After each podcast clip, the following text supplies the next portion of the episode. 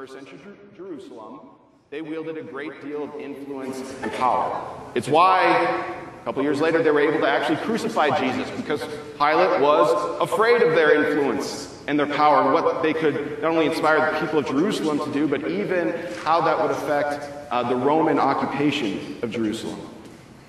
And this man came to Jesus by night. Now, right away, what do you notice there? What does it mean by night? What is, what is he not doing this during? Not out in the open, right? Not during the day. He comes by night. And so as he approaches Jesus, he, he, comes by night because there's a little bit of a controversy surrounding Jesus. He's just been doing all these signs, he's been cleansing the temple. There, there's a lot of hubbub about what is exactly going on here. And so rather than maybe cause controversy in his own life, he decides I'll rather secretly come visit him by night. And so Nicodemus says to Jesus, Rabbi, we know that you are a teacher come from God. For no one can do these signs that you do unless God is with him. And then verse 3, we read, Jesus answered him. Does that seem a little odd there? What does Nicodemus not do in verse 2? John 3, verse 2. Ask a question, right? How do you provide an answer to that which is not asked? Unless you know what's really at the heart of the situation. And to Nicodemus' credit here, he does give Jesus um, a, a good deal of reverence at the beginning, saying, Teacher, we know that you are a teacher come from God. For no one can do these signs unless God is with him. Now, there's two schools of thought on this? Either Nicodemus is part of that group that is already believing in Jesus wholesale, he just isn't willing to admit it publicly yet. Or there's the reality that what is he trying to do by, by addressing Jesus in this way? yeah, butter him up a little bit. Uh, I guess that probably determines if you're glass half full or glass half empty sort of person, depending on how you look at that. But either which way, he simply addresses uh, him as a teacher that has come from God. And Jesus answers him, Truly, truly, I say to you, unless one is born again, he cannot see the kingdom of God. Now, this idea of sight in John is a, a pretty big one. And we're going to see the, the motifs of light and darkness throughout this gospel. But even in the first couple chapters, where have we already seen it take place? In what, what sections have we seen John speak directly to light and to darkness and to sight and to blindness? Yeah, chapter one, right? That's how he starts. That's how he starts his epistle, even. Um, truly, truly, I say to you, unless one is born again, he cannot see the kingdom of God. Now, there's something really interesting about that word uh, again. It kind of has a dual meaning, and there's all sorts of things that have been written on this that you could look up, or I could even provide you the resources if you'd like. I'm not going to go into them, but the two meanings that are possible from this are either unless one is born from above, or unless one is born again. And so uh, there have been numerous Christian scholars who have written uh, dissertations on just that single idea. Is this born from above or born again? Now, when you look at the verse immediately following it, what does Nicodemus seem to interpret it as? Again, yes. And, and so I would say if you force me into a corner to pick, I actually think Jesus is probably using a little bit of a double meaning here, that it, it, both are true, which is why there's been so much, I think, debate about that, because both can be true. Both understandings can be true. Uh, and I have a feeling Jesus is wise enough to say something in which both understandings of that word in the original language could still be true, uh, and yet confusing to Nicodemus at the same time. Nicodemus does see it as a, as a second time. Uh, and so we read, Truly, truly, I say to you, unless one is born again, he cannot see the kingdom of God. And so Nicodemus said to him, How can a man be born when he is old? Can he en- enter a second time into his mother's womb and be born? Now, it's a pretty understandable question. I mean, not to we, we usually harp on the Pharisees, and, and they've brought some of that upon themselves. But at least in Nicodemus' case, I think he has a very reasonable um, question here. What are you talking about? What, what does it mean to be born again? And so Jesus answers him Truly, truly, I say to you, Unless one is born of water and the Spirit, he cannot enter the kingdom of God. Now, do you notice the, the subtlety, the little change there? The first was what? In, in verse 3 one cannot see. And now in verse 5, one cannot enter. Truly, truly, I say to you, unless one is born of water and the Spirit, he cannot enter the kingdom of God. What is Jesus referring to, being born of water and the Spirit? And all good Lutherans in unison said, yeah, baptism, right?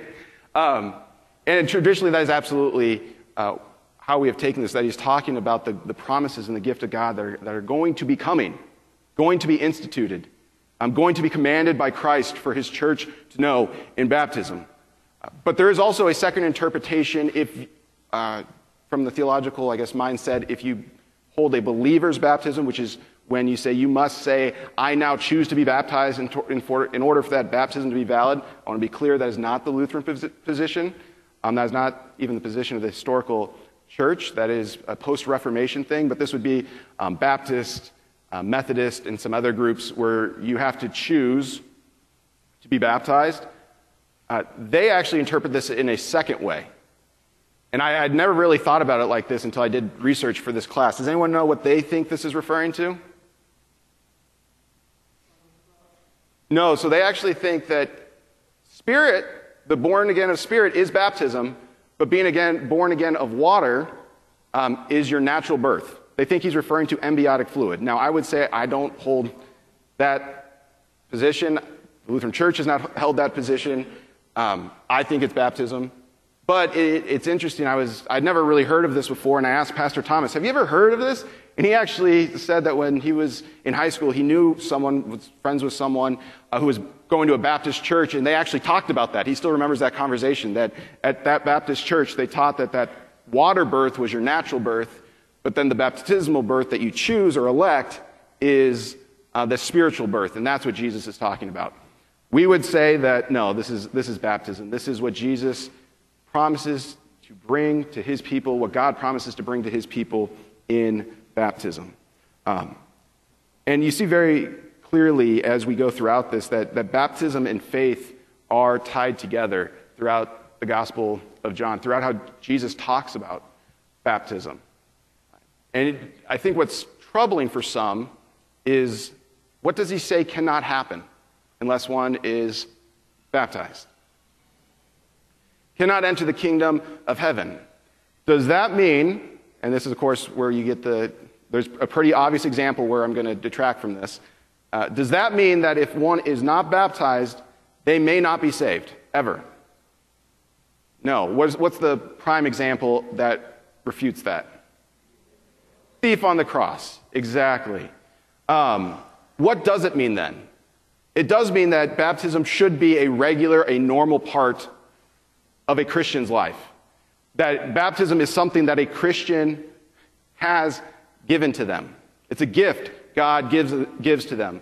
Luther would say it like this in the Catechism that baptism is necessary, but not absolutely necessary. That's such a Luther thing to do, to, to get out of. You know, use an ultimatum and then counter out the ultimatum. You know, make it seem like it's a black or white thing, but actually it's gray. Um, and so when we, we read these verses, you know, it's something that we have to just remember in our minds that baptism is nothing short of the extraordinary gift of God's love and grace, the pouring out of His Spirit, and the combination of the water and the Word. It brings the, the gift of faith into our lives. Um, it is necessary as a Christian, but not absolutely necessary.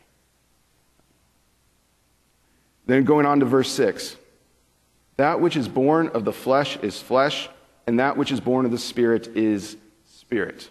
I think the next verse, right here, verse 6, actually counteracts that um, statement I said before that some hold this to be the first birth of water being natural birth.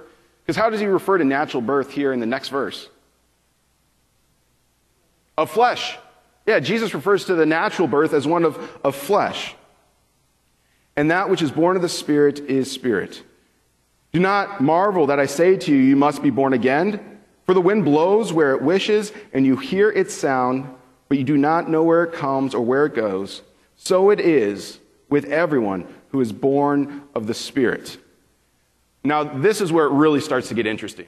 So far, Nicodemus has done his niceties, asked a pretty reasonable question when presented with Jesus' statement that unless one is born again, he cannot see the kingdom of God. But now Jesus says, Do not marvel that I said to you, You must be born again, for the wind blows where it wishes. Now, uh, some of you may know this, but what's the word for spirit right above? There's enough clergy, I think, in this congregation. We... Wind, yes. Pneuma. It's the same word for wind in verse 8. So you could just as easily read this the Spirit blows where it wishes, or goes where it wishes, essentially, and you hear its sound, but you do not know where it comes or where it goes. So it is with everyone who is born of the Spirit. In, in both cases, there in verse 8, in the word Spirit, um, in verse 6, above it, in verse 5, and uh, it's all the same word that is now translated as wind. And this is where those tough translational choices have to get made. I'm, I do not envy the folks who are on translation committees for you know, a new version, a new translation of the Greek or the Hebrew. Because why do you think they went with wind here instead of spirit? Okay, it says you can hear it. All right?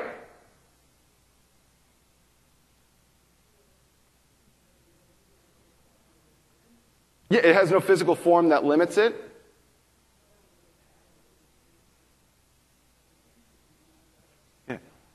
Yeah with a, so the one down below in verse 8 spelled with a, a capital letter saying that it, this is a proper noun, right? Um, it's actually the, the reason why the translation becomes so difficult is the verb blows. Because wind blows. The, it, what we, we refer to the same, we say that now. The wind blew hard today, right? As the wind blows, the leaves go flying all over the yard. It was the same thing in Greek. The verb references how the wind moves. But again, I think Jesus is actually saying both things, right? He's using something that they would be able to conceptualize, that Nicodemus would have been able to conceptualize. But I don't want to discount too much that he's not referring to the Spirit here. Because everything else in John 3 is talking about the Spirit when we get pneuma, the, the Greek word for this. And so I think you could read it uh, either as the wind blows where it wishes and you hear its sound, or essentially the Spirit blows or goes, essentially goes out where it wishes, and you hear the Spirit sound. Now that's something to consider. How is the Holy Spirit heard?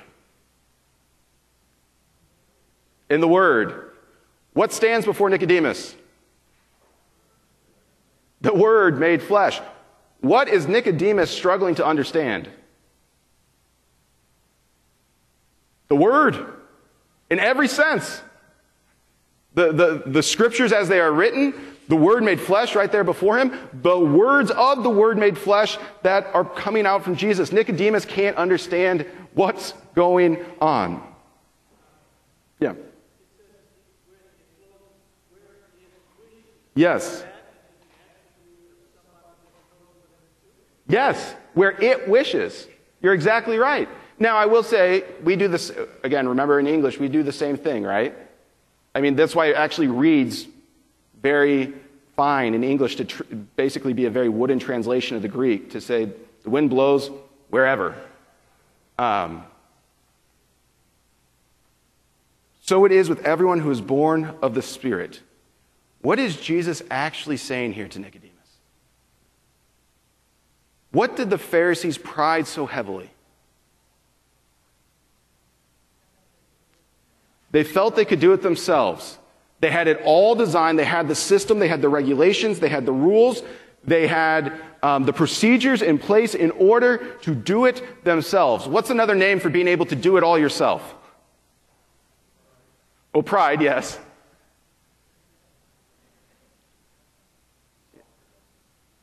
Being in control. When you're in total control of something, you can do it yourself. You understand how it works. You understand how it operates. You understand where it's going. It's self sufficient. Yeah. That in a lot of ways, the, the whole mindset of, of the Pharisees is that we have got it figured out. We are in control. We can control what we need to do in order to follow God and understand what God desires us to do. So when you read verse 8, what is Jesus actually reminding Nicodemus? Yeah, Nicodemus, this is not in your control. This is not in your control. And so then Nicodemus asked him, and I think this verse is the crux of this whole discussion, this whole dialogue between Jesus and Nicodemus. Nicodemus asked Jesus, How can these things be?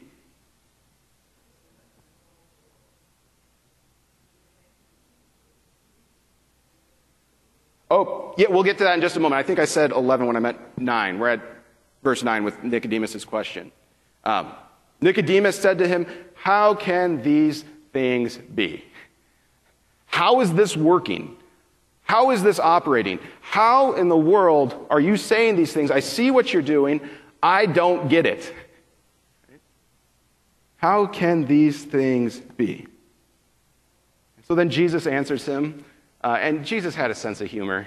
Yeah, I love responses like this because it, you know he, he kind of wraps up the, those who are trying to question him in their own questions or in their own positions or own, their own statuses. You know, it's like the rich young ruler. He knew that he was so prideful that he thought he was following all the commandments of God.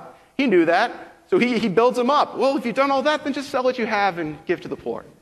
And the man walks away brokenhearted. right? Uh, this is another one of those. Jesus answers Nicodemus, Are you the teacher of Israel? And yet you do not understand these things? Here you are, who is so highly esteemed for your, your teaching ability and your understanding. You come to me and call me teacher to kind of maybe give me a little flattery here. I, I speak to the heart of, of your question without you even asking it. Are you not a teacher of Israel who could understand what's at work here? Uh, and then he says, and this is what you, you brought up Truly, truly, I say to you, we speak of what we know and bear witness to what we have seen, but you do not receive our testimony. So, now, as was already mentioned, one of the options for understanding the we here is it's speaking from a, a Trinitarian perspective. And I don't think that's a bad option. I think that there's a lot of um, a lot of validity to that. Could be exactly what Jesus is doing. But the theme of John 3 in my mind is Jesus is doing both of these things. Um, so throughout John 3, there's going to be several times where, where commentators will debate did Jesus mean this or that? I, am going to be honest, I think the whole time he, he's meaning both. And this is another one of those. Who else might he be aligning himself with? Um, so think about who spoke the word of God to God's people in the past the prophets, to Abraham, to Moses, to, to Isaiah, to Jeremiah. Um, and so the two main, again, viewpoints here is one, could it be Trinitarian? I think absolutely it, it could be. Just like in Genesis, where we read God say, Let us make man in our image, right? But I also think there's an element to this is this is him uh, saying these words are nothing new. God's promise to bring a Messiah is nothing new for God's people. In fact, the prophets spoke to it quite frequently. When you get to Good Friday, what words do you think of from the Old Testament? Isaiah, right? When we even in the Advent season, as we uh, are in our own season of preparation before Christmas, where do most of the anticipatory um, pericopes or verses that are read during the service, where do most of those come from? Isaiah or the other prophets, you know, Malachi uh, and the like. So I think you, both could be true. I think Jesus could be saying, we in the Trinitarian sense, but also saying that this is not a new sort of thing that you're hearing. You're acting like you, you, you, have no understanding, you've never heard anything like this before, but this is simply aligning with what the Word of God has been speaking to the, the hearts of God's people for centuries, millennia before this. And it's why I think right after it, he says, If I have told you earthly things and you do not believe, how can you believe if I tell you heavenly things? Now, thus far, you might be wondering, well, what earthly things has he even talked about? It seems like he's discussing kind of heavenly things most of the way. And for this, again, we have to go back. Sometimes with our chapter and verse divisions, we forget that this is not to be intended to be read just John 3 by itself. If you go back to John chapter 2 again and go back to that cleansing at the temple, what words that deal with earthly things does Jesus say that the people struggle to understand?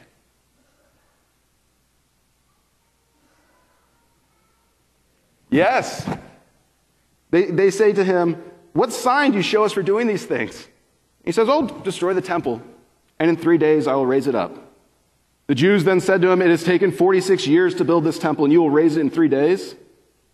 But he was t- speaking about the temple of his body. When therefore he was raised from the dead, his disciples remembered that he had said this, and they believed the scripture and the word that Jesus had spoken. Nicodemus is coming immediately off that event here. Nicodemus was likely one of those who either heard about this, this event in the temple or heard about and experienced the events immediately following that that we read at the start of this Bible study at the end of John chapter 2. Jesus is showing him heaven or sorry, earthly things happening right there in front of him. And can Nicodemus understand what it's all about? No. No one has ascended into heaven except he who descended from heaven, the Son of Man. Very clearly, who is Jesus talking about in that verse? Himself. Exactly right. He is talking about himself. And as Moses lifted up the serpent in the wilderness, so the Son of Man may be lifted up that whoever believes in him may have eternal life. Now, not to put you on the spot, but what was the situation in which Moses had to uh, cast a bronze serpent in the wilderness? What was going on? Okay, the fiery sermon, ser, uh, sermons, the fiery sermons, the fiery sermons were really getting to people. No. The fiery serpents, yeah, the poisonous snakes were biting people and killing them Right? because of their disobedience. I think, Ruth, you see where I'm going with this here. Now, what makes sense about a bronze serpent healing venom?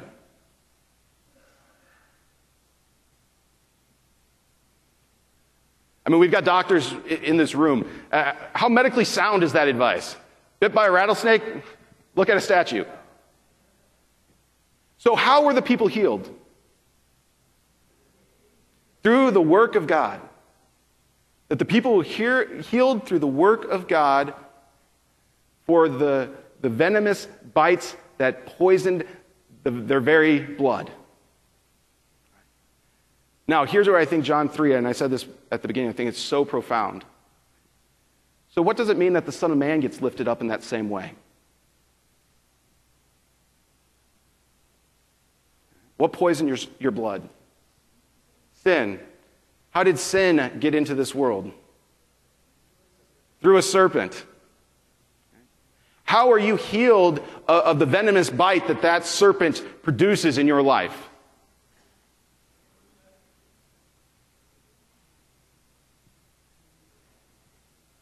Through the very fact that the Son of Man was lifted up in the same exact manner.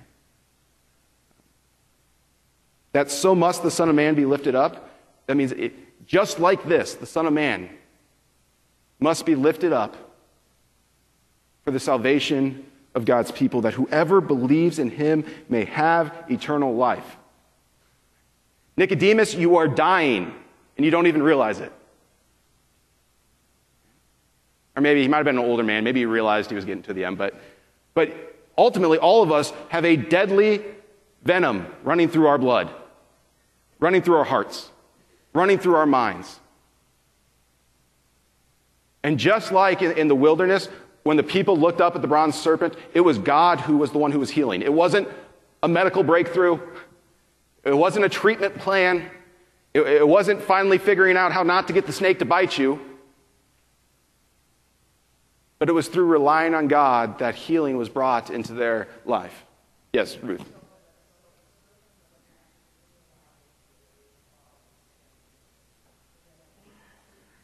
I think Jesus makes that allusion at least here. And remember, Nicodemus is well learned in the scriptures.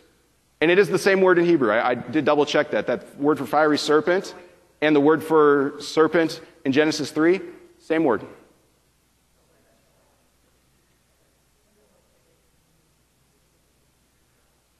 I think it is at least a strong allusion to the two things being connected. Because remember, Nicodemus doesn't even know what it means that the Son of Man is going to be lifted up, just like that bronze serpent. Right? Nicodemus, at this point, has no clue how literal Jesus is being. This all seems kind of weird. The, the, the born again part, the questioning of what it means that um, someone believes in the Son of Man who is lifted up like the bronze serpent and has eternal life. None of this would make sense initially. Is only we have the benefit of hindsight. But you imagine Nicodemus that night standing, you know, sitting or, or standing in front of Jesus, and, and he was confused out of his mind. That's why he asked that question in verse 9 How can these things be? That's why I think that's the actual crux of this entire dialogue. Is that is the question that John is wanting his readers to ask. How is it that this account of Jesus of Nazareth results in what we say it results in at the end? How is that even possible? Um, you know, and, and so when he uses the serpent as the uh, analogy, it's, he's saying it's going to be like you will need to look upon him just like you had to look upon that serpent. So, thus far, what has Jesus answered from Nicodemus? Kind of what he's coming to do, right? It's the what of God's plan of salvation. That he's sending his son to die on the cross for the forgiveness of our sins and rise again. Yep. Mm-hmm.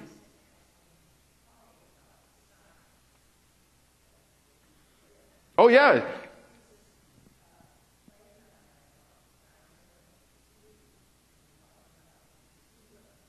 Yes. Yes. Yes. So very astutely, but what does Nicodemus initially start asking about? What about all these signs? He's seeing all these signs. And Jesus answers with what the final sign, um, and or one of the final signs, I would say. You can never separate the death and resurrection. We, we have to be careful in how we discuss that. I think sometimes we can too easily say Jesus died for the forgiveness of my sins. No, he died and rose again for the forgiveness of our sins.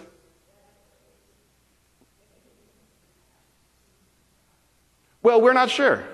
We don't know. We're going to talk about the other couple spots Nicodemus appears. But he definitely saw this sign because of what we're going to cover right at the end here today with, with John chapter 19 and the last time we read of Nicodemus. Um, so, so far, Jesus has answered the what. Now, what's the natural. Oh, yeah, Dave?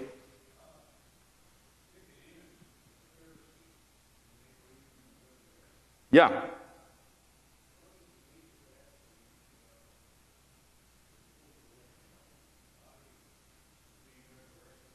Well, and, and you'll notice here um, that Jesus just talks about terms of salvation and eternal life.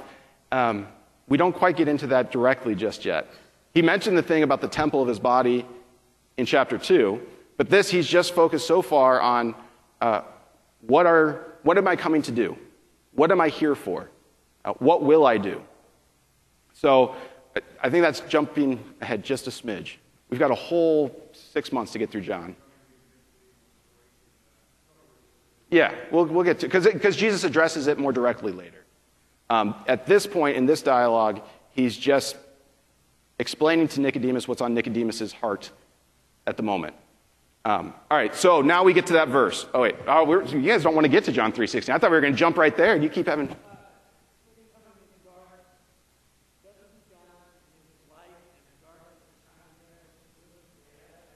Oh, just wait. Wait four verses. If you can wait four verses, he, I think Jesus says something so convicting that it actually changes Nicodemus' life. Um, but if you wait, you have to wait four verses. You guys all want the dessert before we get to the, the meal. All right. Oh, Dennis. now you're just trying to have fun with me.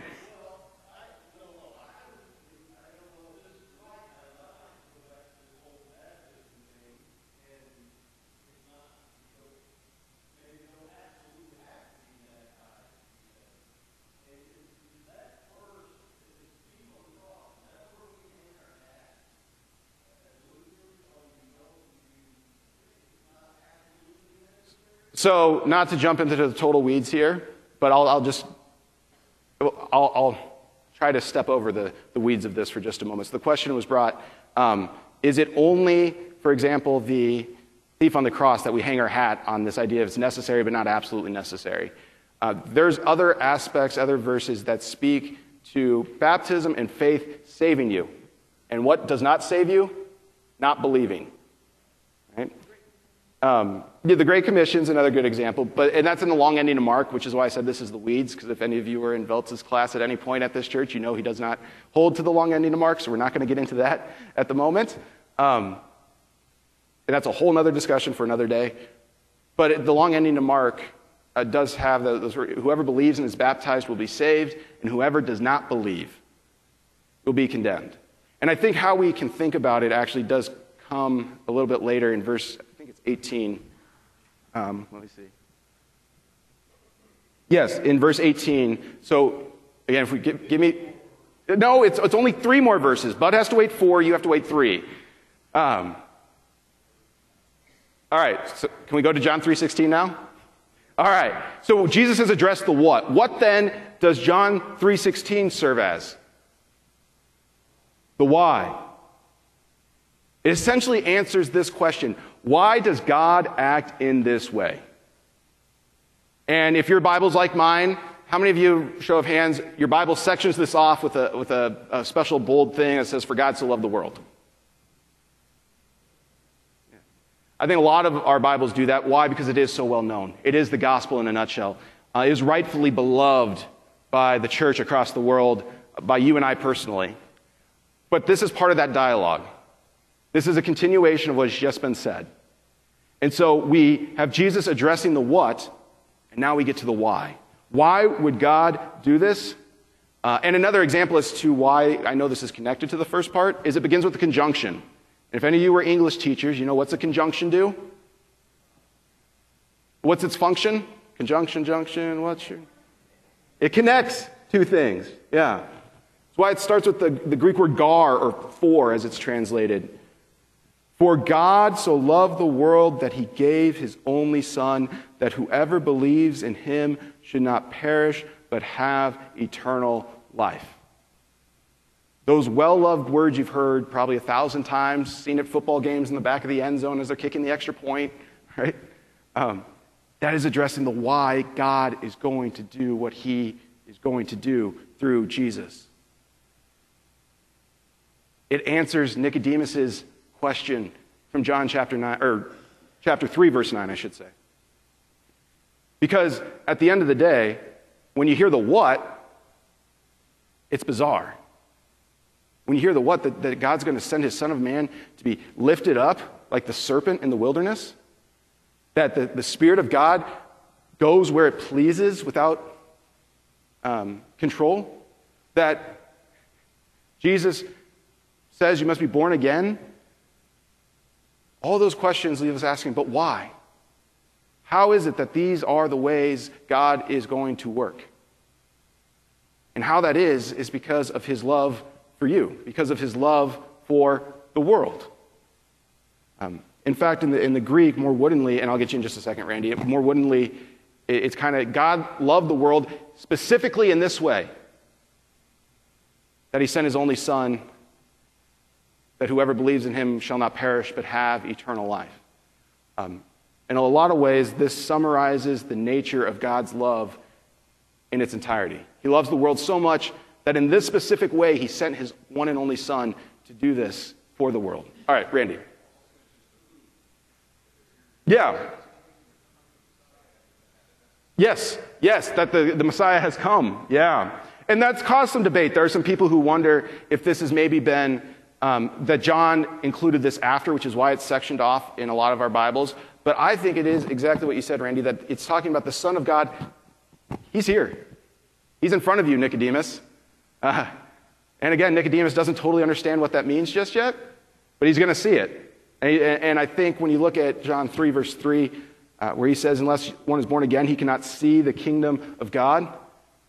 What must Nicodemus truly have happened in order to gaze upon Jesus on the cross and see that as the salvation for his sin? The Spirit has to move in him, right? That the Spirit has to get to work, and he does, as we'll, we'll see at the end of this. For God did not send his Son into the world to condemn the world, but in order that the world might be saved through him. Now, I think this is such a, an excellent reminder of our station in life, so to speak. Um, and I'll include verse 18 with this so we can get into it. You, you had mentioned, uh, Dennis. Whoever believes in him is not condemned, but whoever does not believe in him is condemned already because he has not believed in the name of the only Son of God. These verses right after John 3:16 paint the portrait of a God who's not going around the world looking for people to condemn. I think that's what so often those outside the church see God as. Oh, you're just trying to go around and, and tell me how bad I am. God is not going throughout this world. Jesus doesn't go throughout this, uh, his ministry looking for people to condemn, but rather looking for people to save. His goal is not to condemn, but to save those who are already condemned in their sin. His goal is not to, to be breaking news, you don't do things so well.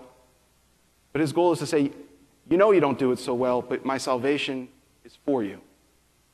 And there's a subtle difference there because what it does is it changes the starting line, right? As we go out in this world, it's not a neutral slate. When you say, um, if you look at John 3.16 by itself, it kind of seems like it's a neutral slate. Whoever believes in him will have eternal life and not perish. And transferably, whoever does not believe in him, what? Is condemned. But what Jesus is actually saying is you're already condemned. But God came to save you. You already have the stain of sin but God came to forgive you. And how did God come to forgive you? By loving the world so much that he sent his one and only Son, that whoever believes in him shall not perish but have eternal life. It's why I think when we just take John 3:16 by itself, we, we fail to realize the true depth of everything going on in these few verses here in John chapter 3. That God's going to accomplish however he chooses even sacrificing his own son to bring salvation to the world. Uh, and this is the judgment. Oh, and I got to answer Dennis's question. Sorry. Why I thought this addresses Dennis's question. Um, it's not just the thief on the cross. We see very clearly that it's faith that brings, um, that the Holy Spirit brings faith into our, our life. But the reason why we say baptism is necessary is what state do we live in by nature? A condemned state. We are not by our own nature righteous. And so, why is that promise of water necessary? Water in the Word necessary? We need to be saved. Um, what does baptism bring into our hearts? Faith. What do we need to do in order to have eternal life and not perish? Believe in the name of Jesus and the power of his salvation, forgiveness for us. Faith.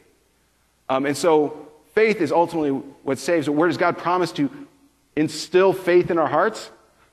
The waters of baptism. And when Jesus commands things, it's usually a good idea to do it, right? And he commands us to go and baptize. That was the Great Commission you brought up, Ruth. That's not an optional thing. You know? It's as important as any of the commandments, as important as any of the instructions Jesus gives his disciples to love one another. Going and baptizing is just as important as anything else God has commanded us to do um, And when he commands us to do things, why does he usually command us to do it? Because it's, because it's good for us, for our blessing. It's, it's so that we um, would receive his gifts in our life. So I don't know if that helped answer your question, Dennis, but sort of? Okay. I'll take sort of.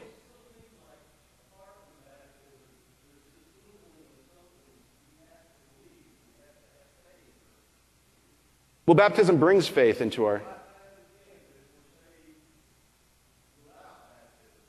Okay.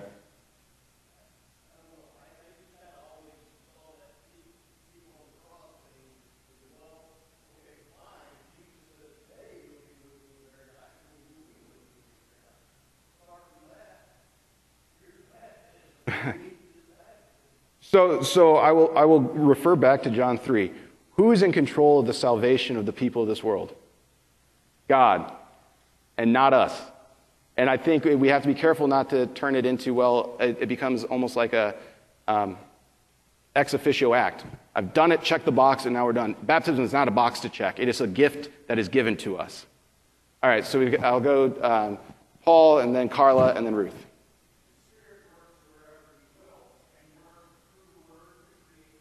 Yes. Yeah. And that's where John 3 kind of answers this.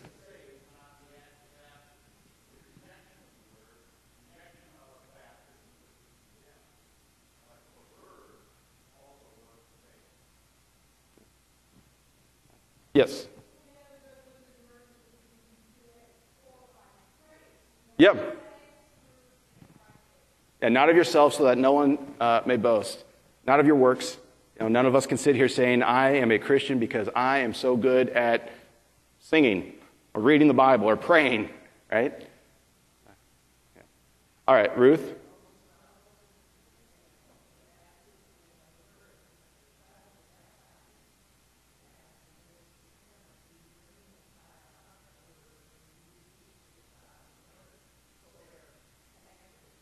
Yeah, baptism connects us directly to Christ, the Word made flesh. Whether uh, in a way whether or not the parent you pray you do pray the parents will instruct them in, their, in the word right? But let's just say that doesn't happen. They're still connected to the word literally the word made flesh in christ because baptism is water combined with god's word.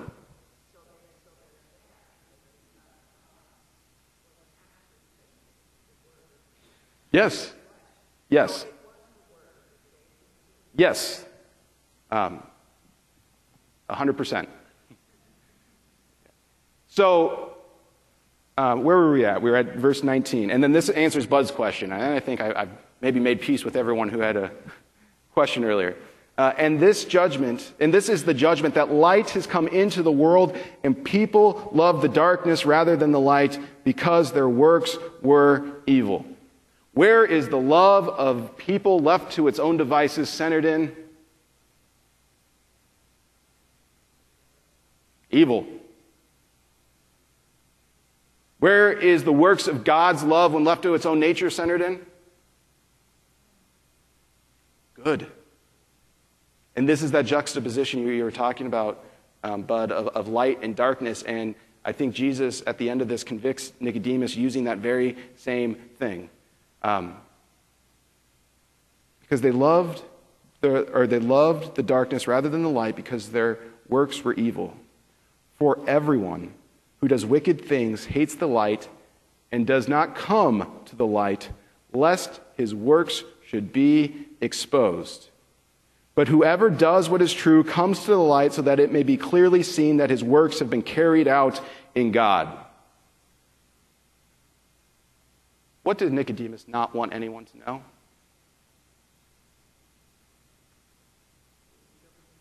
That he was coming to Jesus. He kept it hidden under the cover of darkness. Everyone who does wicked things hates the light and does not come to the light, lest his works should be exposed. What was Nicodemus afraid of? It will come out that I visited with Jesus. It's going to get out there unless I come under the cloak of darkness. What is Nicodemus struggling with?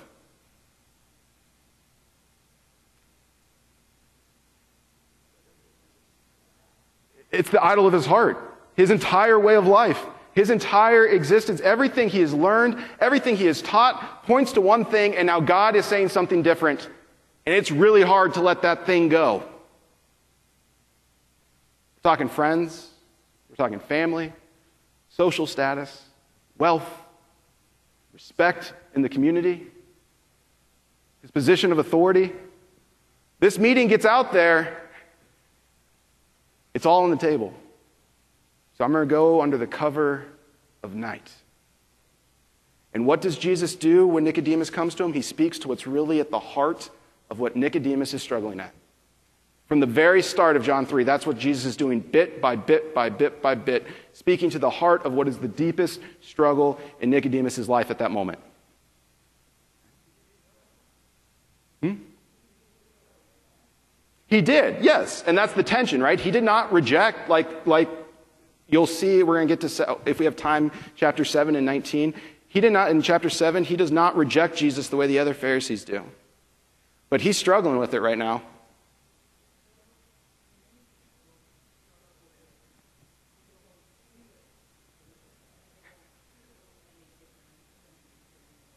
Yeah.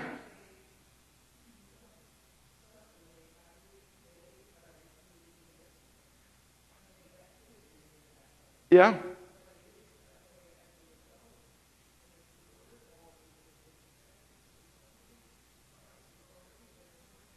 So you're, you're, you're saying something that Jesus already told Nicodemus. Who's in control? Jesus is. Yeah.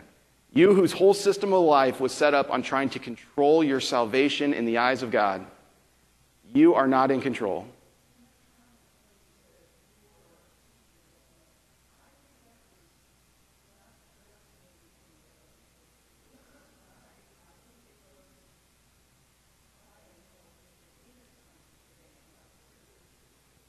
Yeah.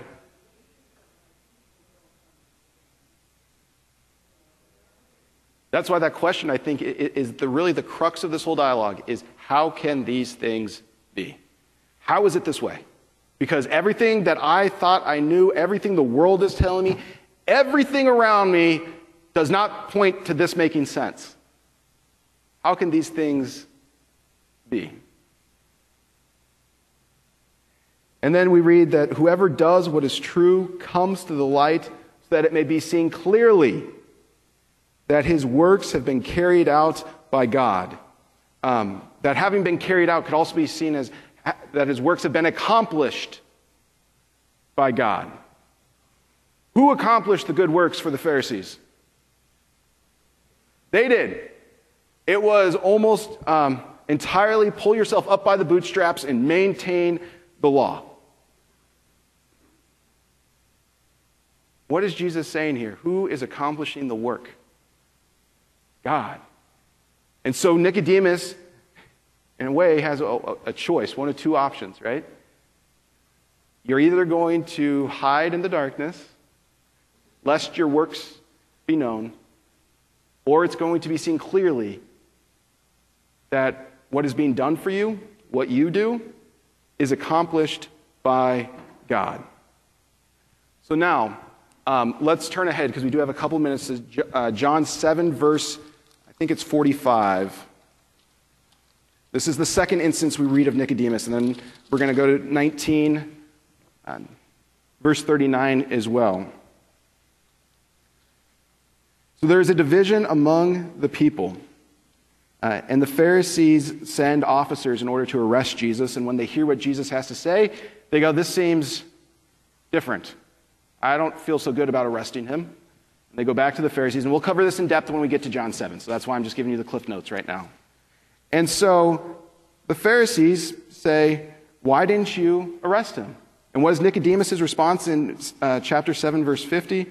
Does our law judge a man without first giving him a hearing and learning what he does?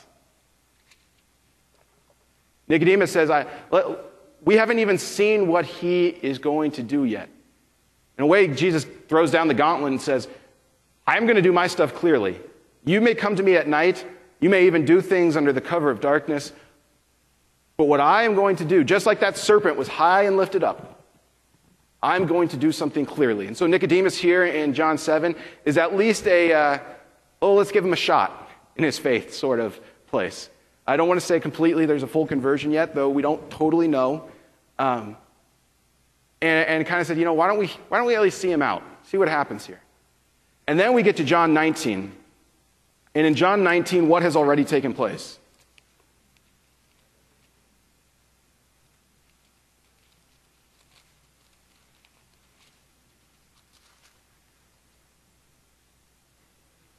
John 19, verse 39, the crucifixion has already taken place. Nicodemus, whether he heard it or saw himself, has at least been made aware on Good uh, Friday that Jesus has been crucified, has been literally lifted up. And we see Nicodemus do what for Jesus?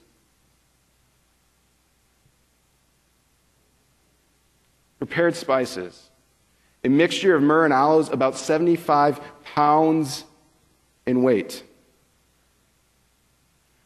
Look, if you have the Lutheran Study Bible, what does it say that sort of amount of spices is appropriate for? At the footnote.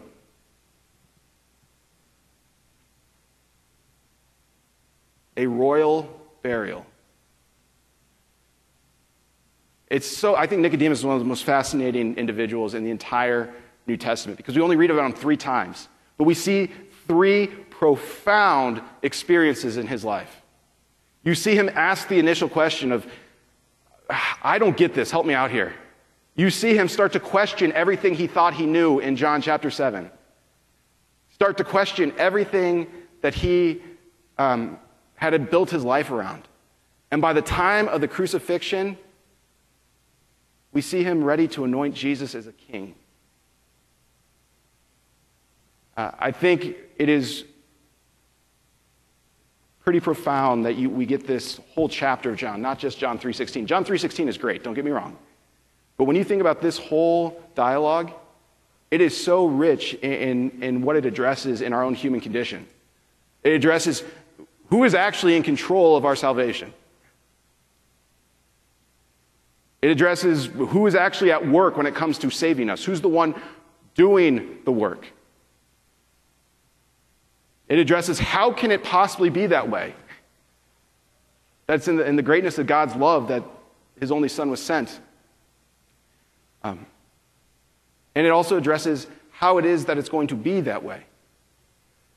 That the, the salvation, the healing of God's people would come from the Son of Man being lifted up on a cross, giving his life for the world so that whoever believes in him would not perish but have eternal life.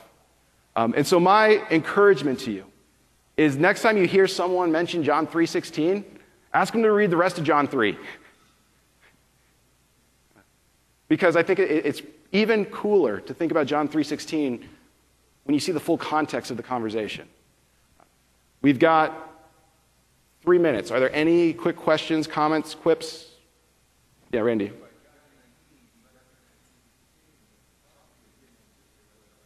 Well, yeah, so I think that question, right? Think about how many times Nicodemus had to ask that question throughout those three years. How can this be? All right, after this dialogue, Jesus goes out, Nicodemus keeps doing his things. Then he sees his friends starting to persecute an innocent man. I have to imagine he had to ask, how can this be that these people I thought were so righteous, I see behaving in such an unrighteous manner? And then he has to ask, how can it be that those friends killed him? Hung him on a cross? How can it be that he was actually speaking literally all that way back that nighttime conversation? How could it be that he was so honest and truthful in what he meant? But I think it would be really neat to see Nicodemus' reaction when confronted with the, the resurrection, because he'd probably be asking one more time, how can this be? He was dead. I buried him. Right? Yeah, yeah, yeah, that's right. Uh, I didn't even go to Costco for all those spices. I, um, no. But how can this be? And what, what a different reaction that must have been. What a more joyful, how can this be? That must have been when Nicodemus heard that the man he buried, that he anointed with spices, uh, was no longer dead, but was alive again. Um, with all that being said, any other last questions before we close for the day? No? All right, well, let's close with the word of prayer. uh, and then we'll either get you home or to our 1045 service. Dear Lord, Heavenly Father, at times we come before you with that same question that Nicodemus had How can these things be in our life? And yet, in your great love for us, that love that sent your only begotten Son, you have come and, and saved us from that which uh, poisons our blood, poisons our hearts, poisons our minds and our sin. You have given us forgiveness of sins and the life everlasting in your Son, Jesus Christ.